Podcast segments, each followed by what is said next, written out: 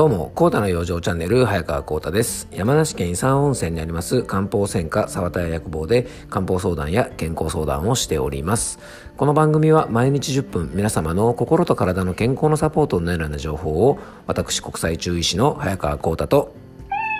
はい、アシスタントの猫林さんとで今日もお届けしていきたいと思います。猫林さん、今日もよろしくお願いします。はい。もう猫林さんともね、一緒に番組をやらせてもらって結構な日数が経ちますよね。ね、その間にね、我が家にはにゃんこがやってきたりしてですね、本当に、まさかね、猫林さんがアシスタントで来てくれてからですね、自分の家で猫を飼うとは思ってなかったんですけどもね、我が家のにゃんこもですね、12月で6ヶ月ぐらいになるのかな。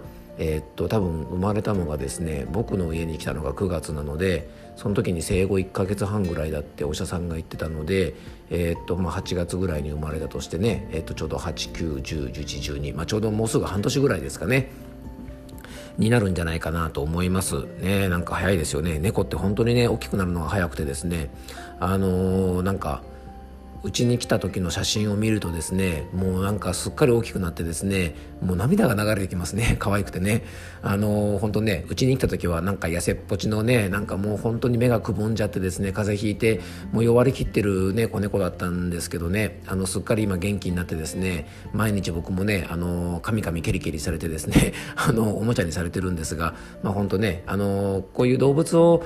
飼うってことはね、もちろん好き嫌いもあるのでね、なんとも言えないところなんですけども、やっぱりアニマルセラピーじゃないですけども、すごく心の癒しにもなりますし、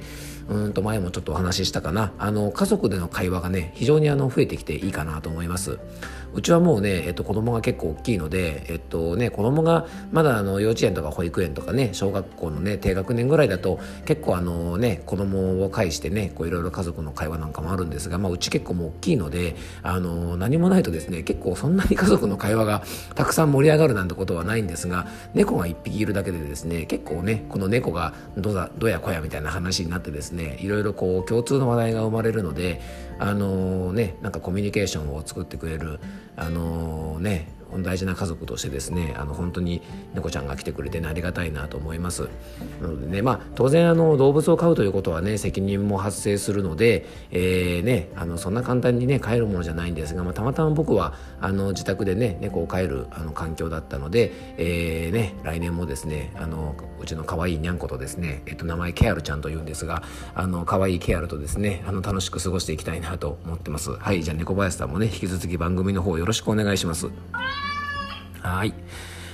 前回ちょっとね、自律神経失調症ってね、どんな病気なのかっていうことについてちょっといろいろお話をしました。で、今日はですね、その自律神経をどうやって整えるかみたいな話とかですね、ちょっと中心に今日もちょっと自律神経についてですね、ちょっとお話をしていきたいと思います。前回ですね、自律神経失調症というのはですね、病院でいろいろ検査をしても悪いところが見つからない場合、要は検査をいろいろするんだけども、特にね、体の機能としたら問題がないですよという時に、大体病院に行くとですね、自律神経失調症なんていうね、病名がつけられたりします。で、自律神経失調症自体はですね、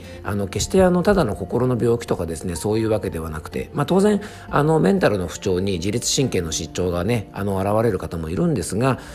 それだけじゃなくてですね、もう本当に誰しも起こりうる、なんかね、心を病んでしまった方だけが自律神経失調症ってわけじゃなくてですね、疲れても自律神経失調症起きますし、寒くても自律神経失調症は起きますし、食べ過ぎても自律神経失調症は起きますし、もうね、どんな人でも生きてれば必ず起こるし、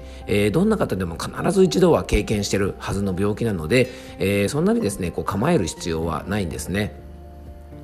で、医療機関の治療ですと、なかなかどっか臓器が悪いとかね、そういうわけではないので、安定剤とかですね、そういう抗精神薬とか、そういうね、薬が処方されるので、やっぱりちょっとなんていうのかな、皆さん、ちょっと言いにくいとかですね、そういうところがあると思うんですが、僕が専門のですね、漢方とか中医学ではですね、決してそんなことないんですね。で、実はこういうね、自律神経の、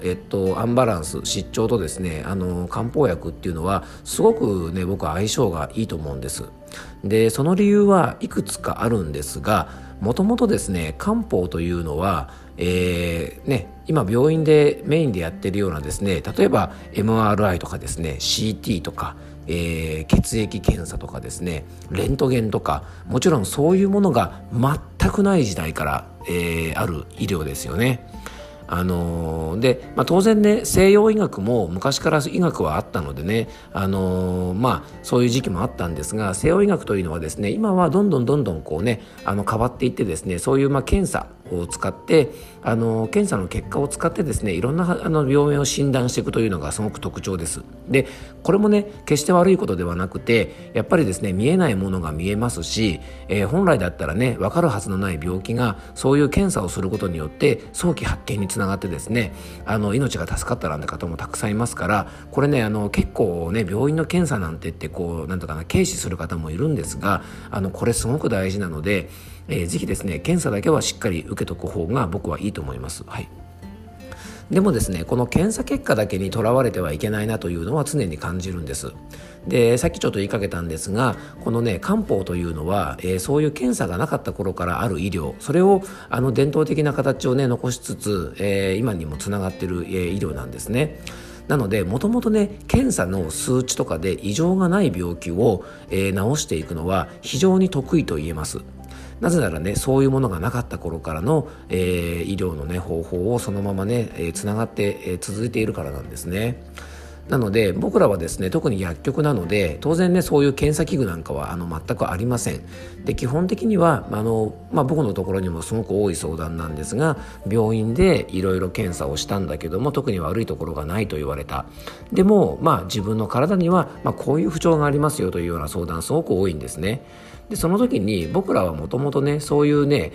検査をすることができない頃からある、ね、漢方というね、方法を使ってお客様のお悩みの解決のお手伝いをさせてもらうので、非常に相性がいいんですね。で、お客様が訴えている症状とか、その方の体調とか体質とか生活の環境とか習慣とかですね、いろいろ聞いていくと、なるほど、こういうところがもともと弱くて、こういう生活環境でこういうところに負荷がかかったので、今こういう状態なんだなっていうことが分かるとですね、漢方の場合はその方の弱いところを、少しサポートしたりとか、その方に足りないものを補ってあげたりとか、その方のですね、いろんな体のね、動きを支えるのに邪魔になっているものがあれば少し取り除いたりとか、そういう方法で体というのを整えていくんですね。